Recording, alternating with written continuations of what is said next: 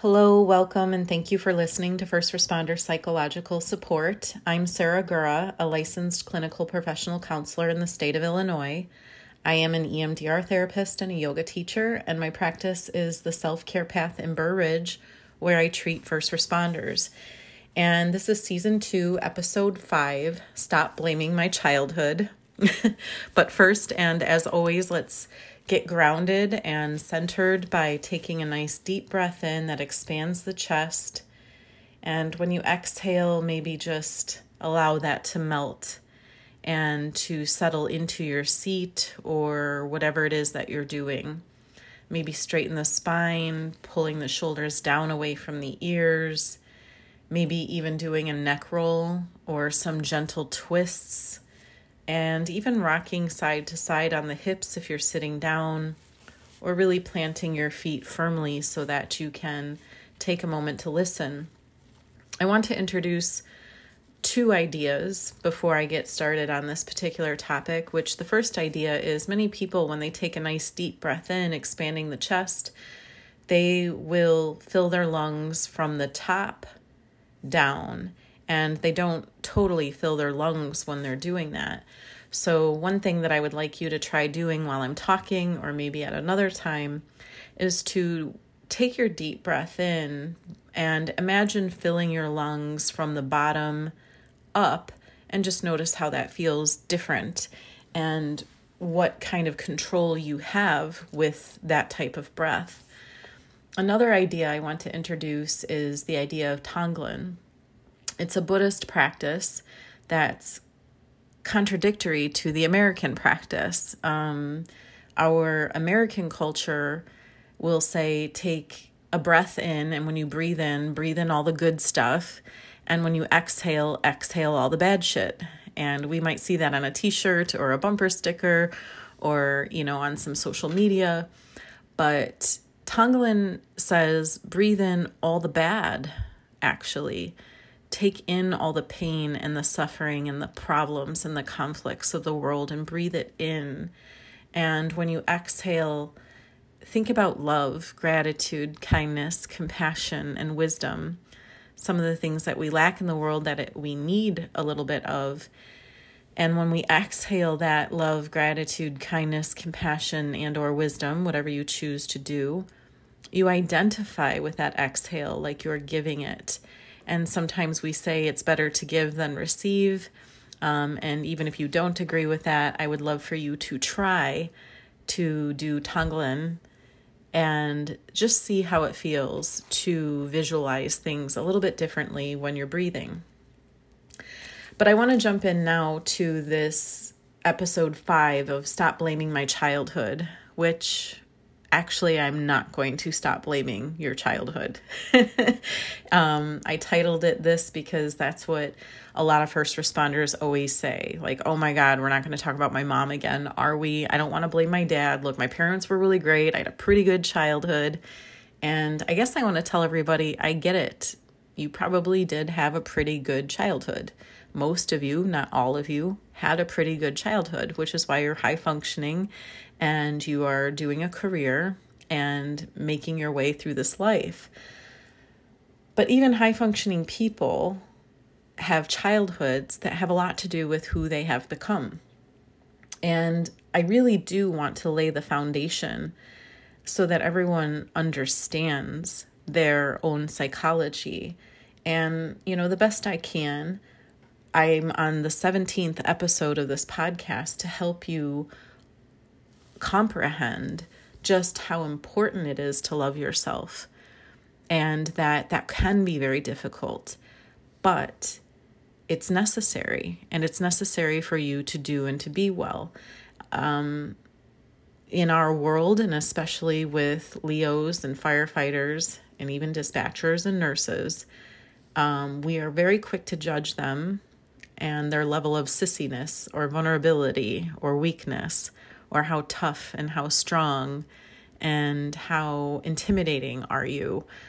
And it's important you know to be assertive and powerful in this world but especially the first responder world. You could get eaten alive out there. I've seen it happen to many people. And when you're in a world of a hierarchy model, um, it could be dangerous to be weak or or vulnerable, and I certainly understand that.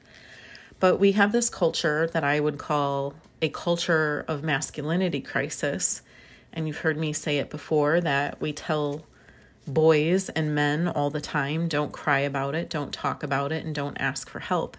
And when you become a first responder, that becomes an even bigger deal to follow that set of rules. And the people who implement them and force them or enforce them, uh, they want to be listened to, they want to be heard, they want you to do as they say, and they want you to do it well. But I always ask when there's this pressure to conform to someone else's standard or idea of living, I, I usually like to ask, well, who is this benefiting? And in the first responder culture, we have more men than we have women.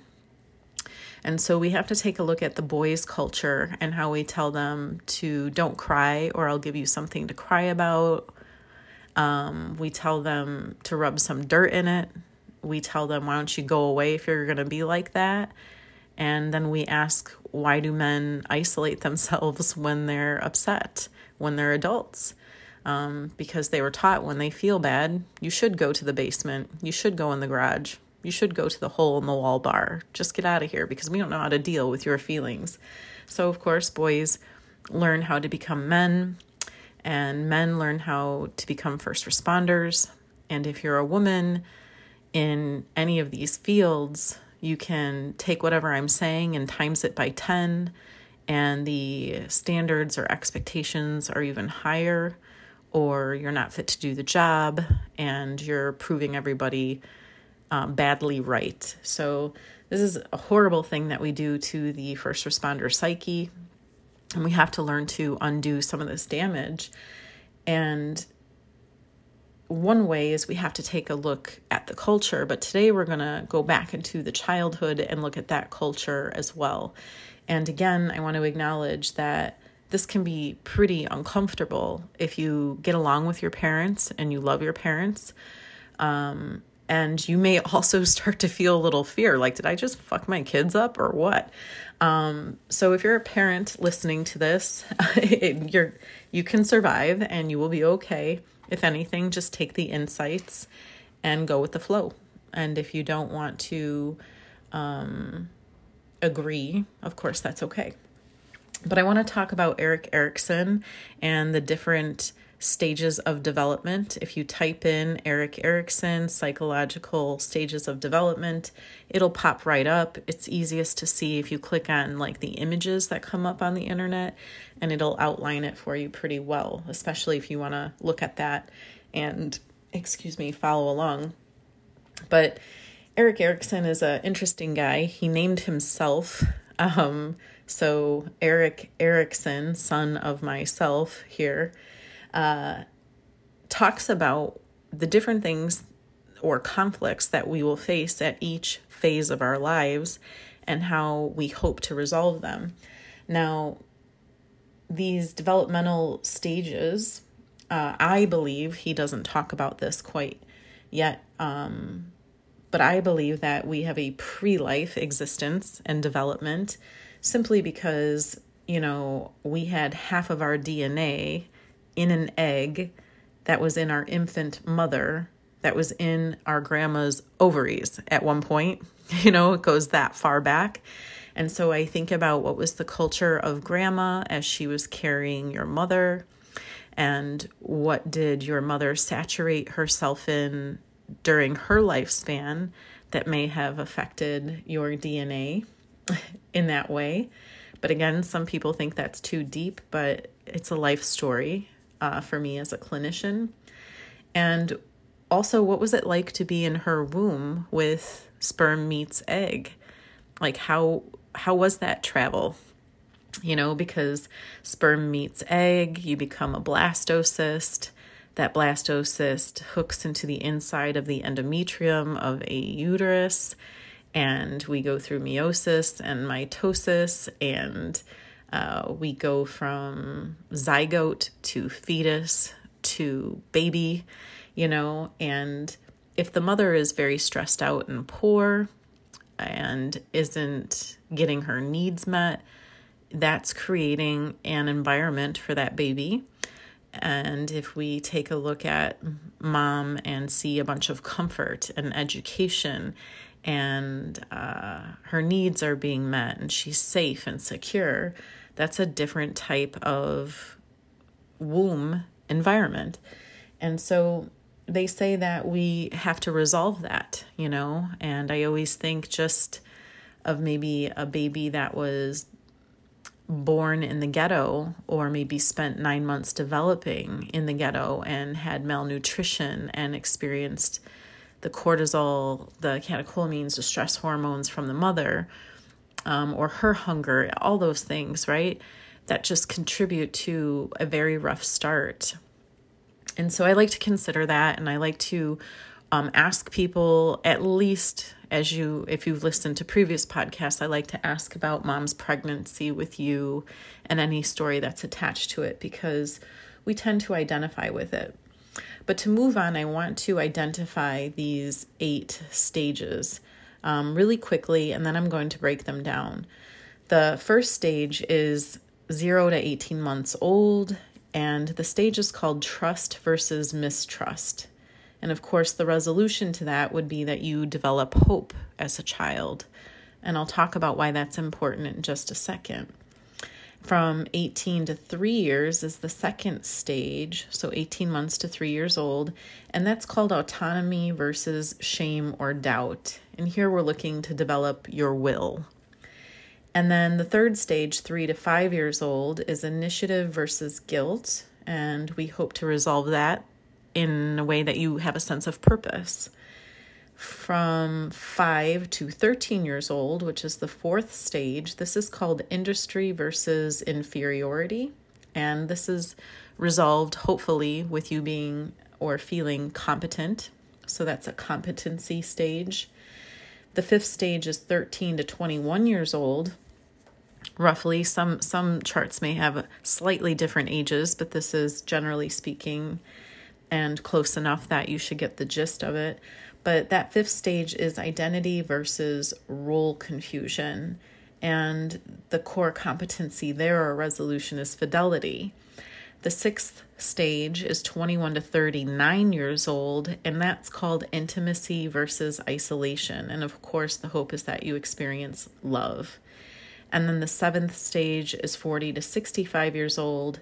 This is called generativity versus stagnation. We want you to express care in the world. And then the eighth and final stage is for 65 year olds and up. This is called integrity versus despair. And the resolution of this, of course, is wisdom. Now, as I go through each stage, I want you to understand I'm not doing anything but explaining, right? Sometimes we like to make excuses, we like to make justifications for our behaviors. But what I really want us to do is just understand, right? Understand through the explanation. So, from birth to, you know, one, two years old ish, right? The trust versus mistrust stage is where we're going to start. So, this is a question of how can I become a secure human being? When a baby is born, it needs to be born into a safe, consistent, secure, and loving environment where the caregiver, not the caretaker, so caretakers, you know, kind of do things because of a job or out of resentment, but a caregiver is a, a word or a concept that involves a lot of love, gratitude, unconditional positive regard for the baby. So when that caregiver meets your needs, your wants, and your preferences very reliably, this stability from the main caregiver is what is going to allow you to trust um, we must learn that people can be reliable at this very young stage. And yes, we need to learn to stay away from those who are not reliable and trustworthy. But this is a challenging age where the baby you have to remember is completely vulnerable. Um, This is why the cry it out method is often challenged and why we say there is no such thing as a spoiled baby. Uh, it's because this baby needs to be completely protected from everything. Everything is a threat to a baby. And they need their neck and head supported. They need warmth and temperature regulation. They don't have an immune system yet. Their digestion is completely new, and making a poop and burping is a huge, big deal. And if you've never run food through your body before in your life, but you're going to do it as this newborn baby so that you can live and grow and develop and build your own gut flora and start building your own immune system, um, I can't think of a stage that is more vulnerable and in need of intense love and support.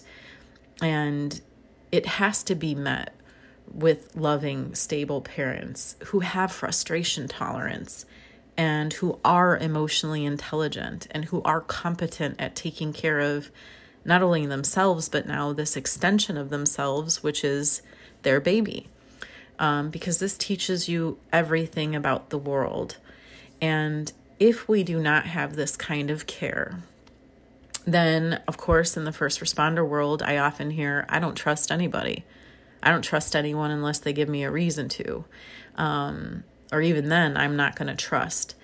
That always flags me to what happened to you very young. What was that pregnancy like? What was birth to three years old like? Did you walk, talk, and potty train on time, which is getting into the second stage? But it's because I'm looking to see what stage do we have to start developing your own self love because if you mistrust, it means you're not open, and that's going to cause you all kinds of issues. If you are closed off, you're going to be a fearful person. Not trusting is fearful, yet many of you don't admit you have fears. But I understand you want to protect yourself, but you often will protect yourself with destructive behavior if your infant life didn't create or build trust within you and in this world for you. Um, this is a vulnerability in a bad way, maybe we can say this. Um, it's almost like when you were younger, you could have been attacked and you were, and so that's why you think you're always going to be attacked now and you can't trust. There'll be a ton of fear about rejection and abandonment, and loving your whole self will be challenging, and loving your whole self and all the parts that we have been talking about in previous podcasts is one of the toughest lessons that we will face as human beings. My hope is that you don't have to go all the way back to trust versus mistrust, but if so, we have to embrace imperfection and we have to help you realize how important and significant you are, that you are beautiful and that you are smart and that you have to stop trying to prove your worth, especially to other people. You just need to turn inward and learn to trust. But this is why these stages are so important to talk about, and these are some of the buzzwords that I'm listening for to find out how far back do we have to go. And to be quite honest, most people have to go all the way back to the beginning. So don't like freak out if you're like, oh my gosh, I have to go back to stage one we all are learning and growing and developing these stages as we go through life and become more aware of them. My hope is that your journey um, is a smoother sailing process. But let's go to stage two. Stage two is like two to three years old, and the question here is can I be independent? It's called autonomy versus doubt, and we still need a very consistent, stable, loving, caring, set of parents. That would be the most ideal. This is what allows self esteem to develop. And mostly this is happening in potty training, in food choices, toy preferences, and even clothing selection. So this sounds real basic, but man, they're big, big deals in a little human's life. So, what we want to do in potty training is create a deep sense of personal control and get them to develop their physical skills so that they are autonomous. Of course, this even includes the crawling, walking, running, and doing it well. And like I said before, are you teaching them food choice? And Are you supporting their choice? Now, it, you can't put Snickers bars down and an apple and be like, make a good food choice. But an apple and an orange, make a choice. You chose the orange. Yay, I'm proud of you. Good. Those things are important to hear at that phase of life so that they can feel rewarded for having a preference or for having a need and a want. Um, toy preferences fit the same thing. When you put two toys in front of them, you don't put a lighter and then like you know a stuffed animal you have to put down two developmentally appropriate choices and let them choose the toy and then be proud of them and happy for them and encourage them to love that choice because this is going to help them create autonomy instead of doubt. Same thing with the clothing selection. Um, if they need to wear certain goofy outfit um, encourage that and let them express themselves. Um, but if you have somewhere to go and they can't be looking all crazy pants, like, of course, you can wear A or B. They're both appropriate choices, and I can then reward you for choosing either one. So, in this phase, in order to create an autonomous adult who is not doubting themselves, you want to get them to use their freedom, but you also want to get them to use their self restraint. So parents need to allow this freedom and you know the question when when you're doing that is can I do things myself? for the child that is the child needs to figure it out like yes i can choose my outfit and yes i can choose a healthy food and i can choose an engaging toy and i can choose to take myself to the potty and poop or pee in the toilet and show my restraint um, when I have a very primal urge, right? So maybe one idea when I'm as I'm talking about this is the very fast-paced parent in 2020 is going to struggle with this. Um, they might even completely miss it because there's always this hurry up, let's go, hurry up, let's go. And there isn't enough choices going on. And if you are doing a lot of for, force choice parenting, you're creating dependence. They're going to your child's going to be very dependent on you. They're not going to be autonomous. They're not going to um, go out and do things without checking in. And then when they get older and you're frustrated, like, why can't you just make this choice? It's because they didn't really have the time to do it when they were younger. And of course, that affects people at work as well, right? So, very important phase. Let's move on to the third one. The third phase I said was called initiative versus guilt. This is about can I be powerful?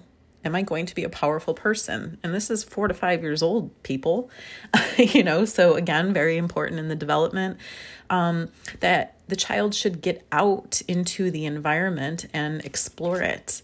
I mean, this is when peekaboo gets more advanced, right? So when they were a little bit younger, they would be sitting in their little height chair and you probably played peekaboo um, with your kid or your parents did that with you. And it was so like fascinating right? Because like one minute your parents are there and the next minute they're not and that's just crazy pants you know? But then when you get a little bit older in this initiative versus guilt phase let's say you, the child goes and explores the environment. Mom's in the kitchen and the child goes out into the living room. And the child says mom? And you go yeah and the kid goes, Nothing. And then everything's resolved. Well, what's going on there? That's that's a, a child exploring the environment, playing peekaboo. Like, holy crap, I'm in the living room and my mom isn't dictating everything, and I don't even see her, so I'm just gonna check. And when she confirms that she's there, I can continue exploring and playing and doing my own thing. That's the beginning of feeling powerful. So your basic family are your significant relationships. You're moving out of just your primary caregiver and you're really building relationships, not only with your family, but with yourself through your self exploration and your self direction. And you start to have purpose like, I'm going to go in this other room and I'm going to play with this toy. And that's so important. But if that's not provided, right, then can I be powerful? Am I going to have initiative? Can get stunted by I feel guilty. So, of course, if we're trying to stand in our environment in the last stage, now in this stage, you're you're trying to assert yourself, you're trying to have that power. Power defines some of your purpose, purpose defines some of the power you have.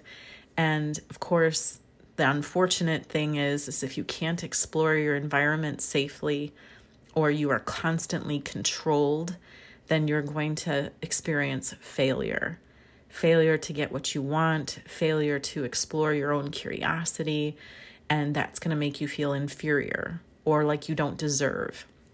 And of course, I think of repetition compulsion with with all of you who try to control every damn thing. You want to control people, you want to control fire, you want to control work and your spouse and your kids and your house and control, control, control.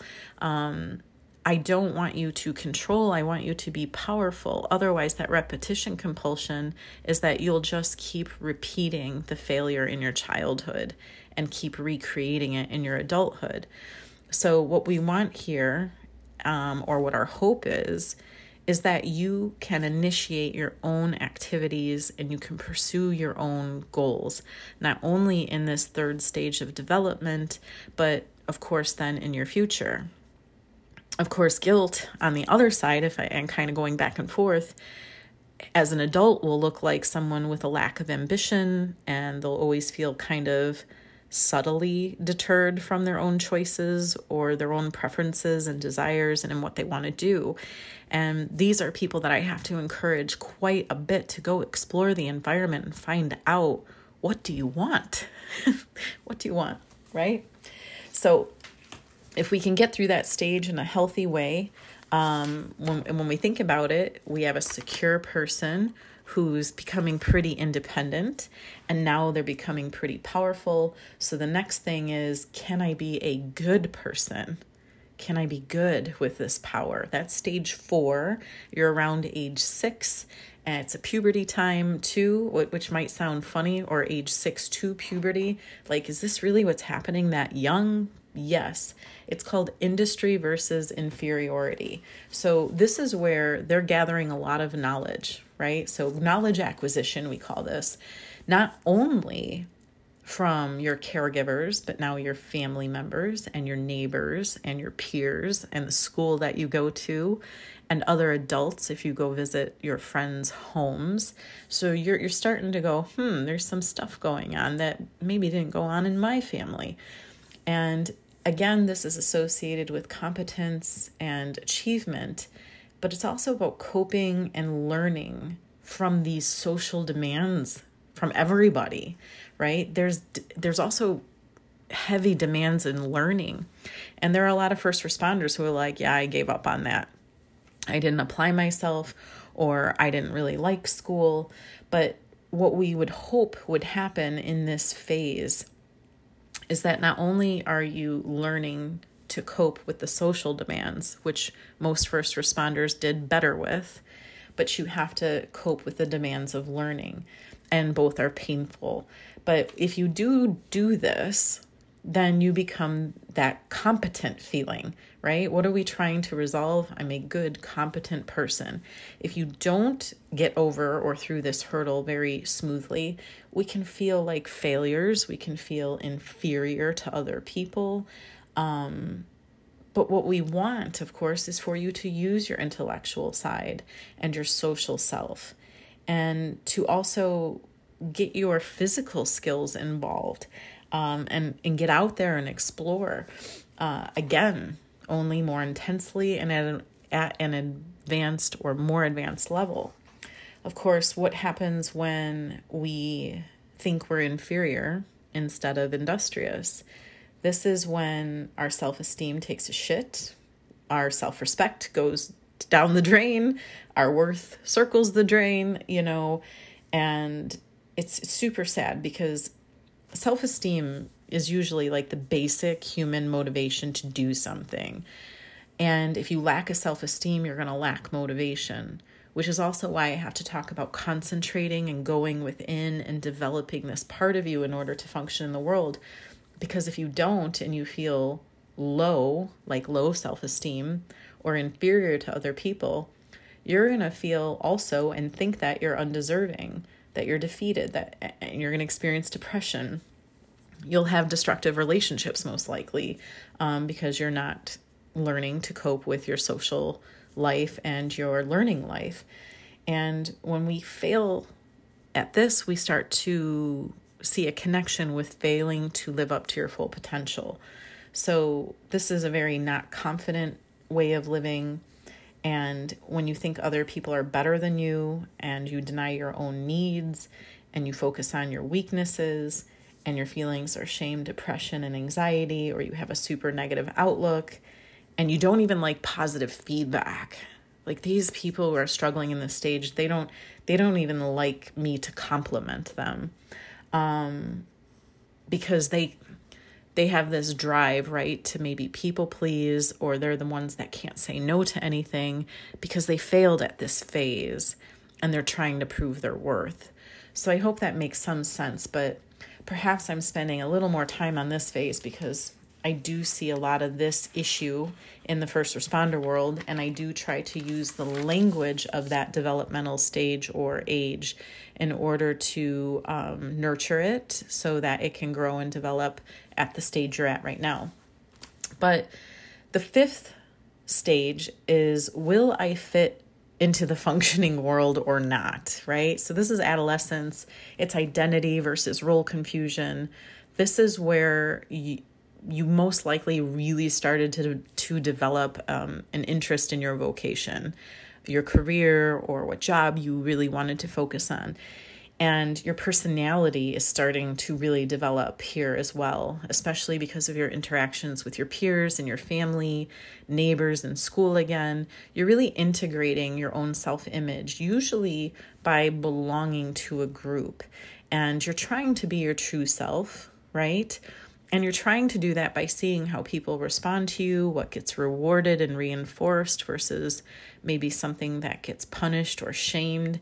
And you really start to learn how to shape and shift and make some compromise so that you can find the stillness of who you are or the truth of who you are. And yes, this happens this young. And so the peers, the family, the neighbor, the school is so important um, because the alternative is that you're going to face a lot of confusion about who you are and what your role is with people. And again, a lot of first responders will deny their own needs and become pretty codependent. And they'll meet the needs, the wants, and the preferences of other people, deny their own, and then feel resentment and bitterness, wondering how come I can't get the same love that I put out there. And having a very weak sense of self is what I would call a house of cards situation. Like it's very easy to blow you over. There's no brick laid, you know, in that foundation. So we may have to go back and really talk about, you know, who are you and how are you going to integrate your whole self into your personality, not just the one that got rewarded when you were a kid. So we want you to find out who you are. And basically, you have to accept that you're a unique person and your needs, wants, and preferences really define that. Like, needs are necessary, wants define your uniqueness, preferences are things that you should speak up for. Um, you need to know who you are and what you want to do with your life. and I've, I've said this a couple times, and every time I say, What do you want? I think of that if you saw the movie The Notebook, cheesy as hell. You know, when he holds his hand on his heart and he looks at that woman and he's like, What do you want? what do you want? Like, just like admit it, say it, shit. Um, sometimes I feel like I'm doing that in the office. Like, if I gave you complete and full permission, what would you say you freaking wanted? Um, that that would be helpful if you can come to peace with what you want and and gain the strong sense of self that you need in order to exist in this crazy world. I want you also to have a, a clear picture of what you want, at least right now, like a little blueprint of what you would like to happen. Uh, and I understand that life happens when you're making plans, but a blueprint will be just fine. Like, let's start there and work from there. Um, I just want you to be yourself and I want you to self create. So let's talk about the next stage, moving on to the next step in creation, right? Um, this is the sixth stage, and this is Can I Be in Love? This is early adulthood. This is about intimacy versus isolation. And what we want is that you have deep and lasting friends, lovers, careers, um, the ability to engage even in competition and cooperation with other people. This is really about the ability to experience long term committed relationships so that you can experience intimacy and caring. And not only caring for other people, but being cared for yourself. And we want you to build these strong relationships. Otherwise, the problem here is a bunch of isolation and loneliness. And so we have to have mutuality and reciprocity. And we have to have mutuality and reciprocity in career and in love. So, an example of mutuality and reciprocity in your career, I may say things like being a cop is how you like to make money, being a firefighter is how you like to make money. And you guys hate that. I don't do it for the money. Yes, you do, because let's just take your salary away. And what would you do? You would have to go get a job at Jewel and be a cashier, and then you can go volunteer, be a copper firefighter. So you have to have this mutuality and reciprocity. You do the work, the job pays you. There's the relationship, the long term committed relationship. And you need to see that as a part of your identity, not all of your identity. Um, it's a relationship, not a defining factor. And when it comes to love, what is mutuality, reciprocity?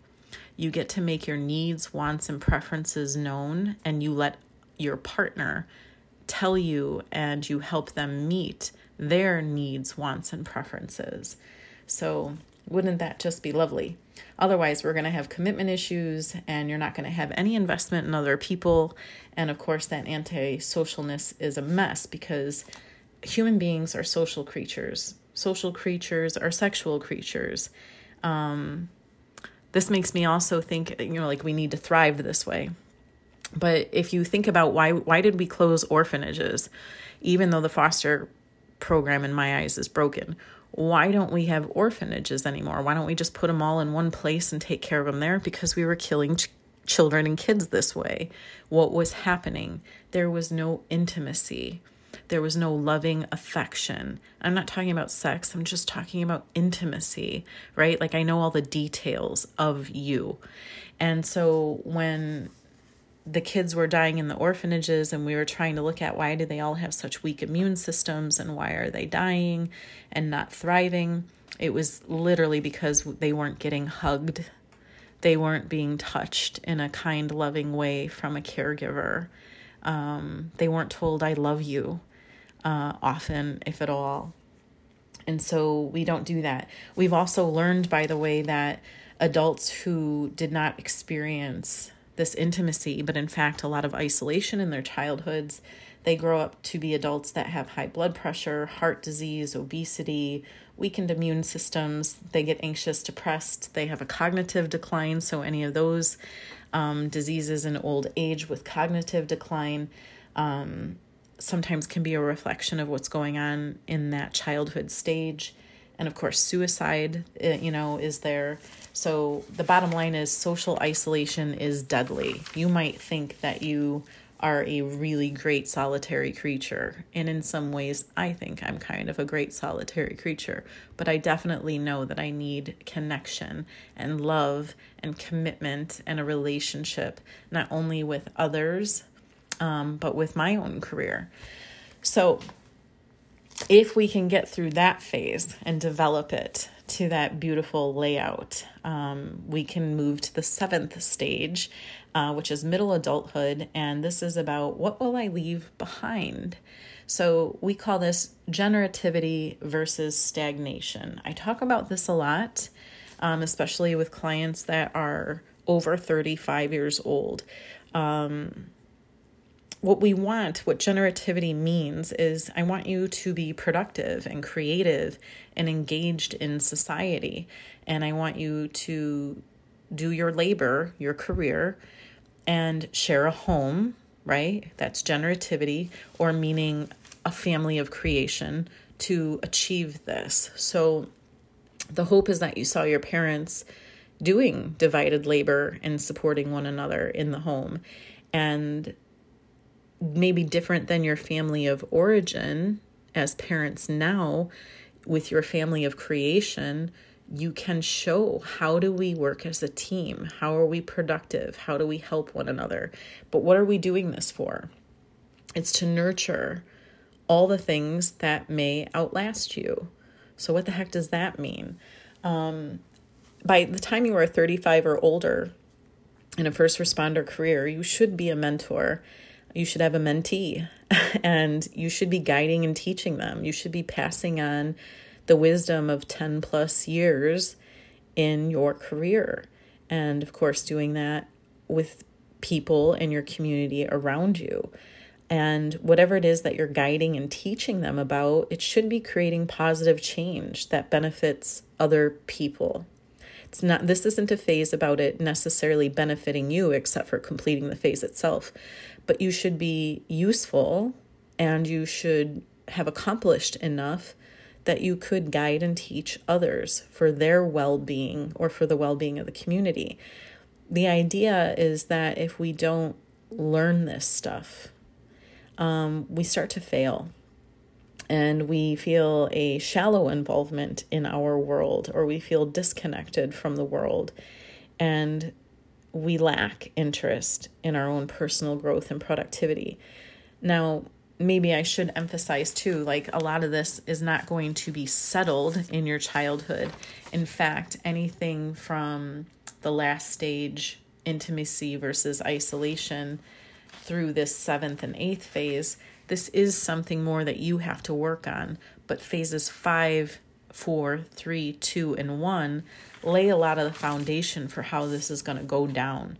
Um, so, in this seventh stage, again, generativity is I hope you're giving back to the world around you. And that even includes getting married if you would like to, having children if you would like to. That's contributing or leaving your own legacy um, and making sure that they grow up healthy and strong. Otherwise, again, we have stagnation or some self absorption there. And that doesn't feel good. So, what about the final and last stage from Erik Erikson? We want to talk about late adult life here. And this is when I'm talking to the retired first responders or those who are facing retirement. This is called integrity versus despair.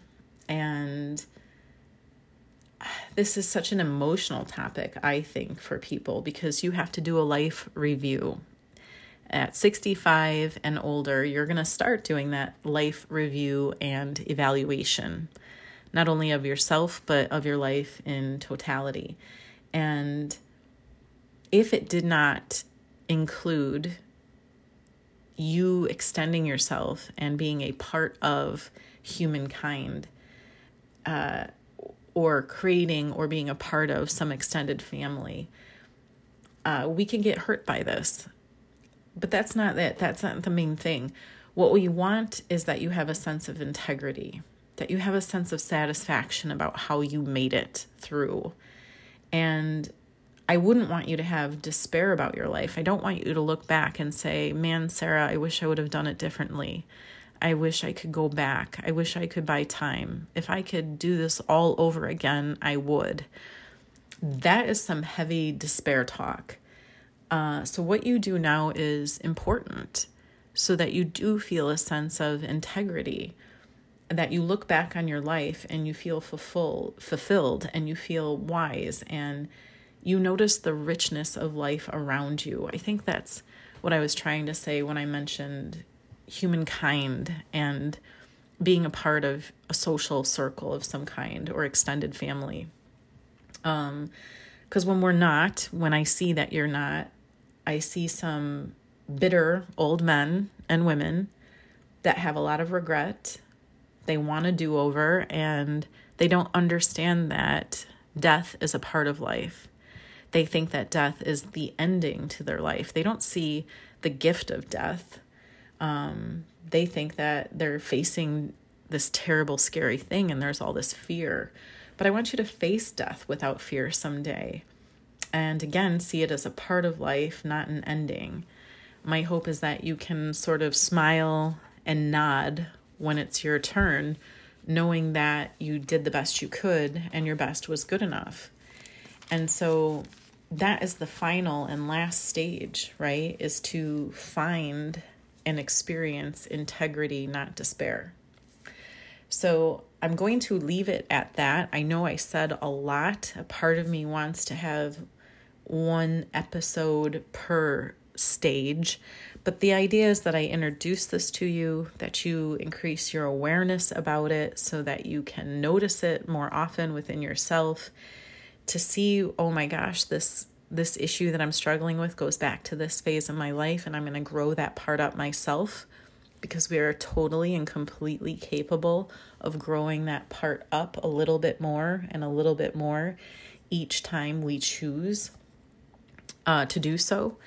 So I want people to again realize that loving yourself is important, receiving love from others is important. It goes all the way back to your childhood and whether or not you were fulfilling some of these stages competently, joyfully, um, and with loving support and kindness. So, with all that said, I'm going to say thank you for listening to First Responder Psychological Support. Again, I'm Sarah Gura, a licensed clinical professional counselor for first responders at the Self Care Path in Burr Ridge, Illinois. And don't forget to do life so it doesn't do you. Take good care of yourself, and of course, stay very safe.